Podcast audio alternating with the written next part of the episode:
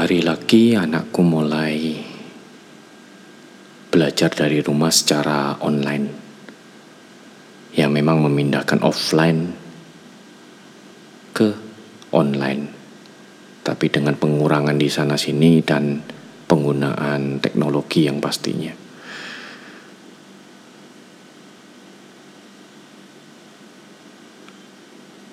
Menyediakan waktu, tenaga, pikiran, itulah hal yang harus aku lakukan. Apakah bisa? Pasti bisa, karena aku mau, dan aku mau berproses.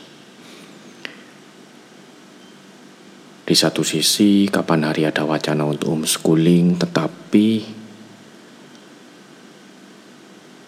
aku juga berpikir penyediaan waktu tenaga, dan kesepakatan antara aku dan istri masih belum bisa memastikan apakah bisa. Tetapi hari ini ada pemikiran lain bahwa ya sudah sampai batas waktu yang tidak ditentukan, tetap mengikuti program belajar online di rumah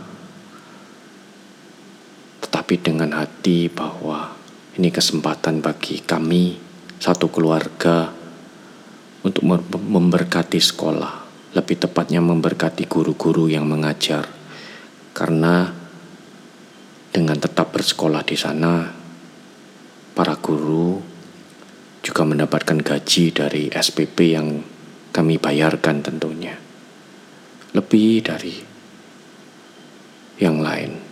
Itu aja motivasinya. Tetapi di satu sisi konsistensi, komitmen untuk mengajari band harus lebih baik dari hari ke hari.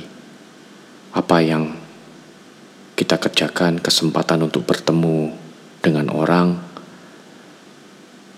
yang Tuhan berikan dalam masa-masa seperti ini adalah kesempatan untuk berbagi kesempatan untuk memberkati, baik dengan kehadiran maupun dengan materi tentunya.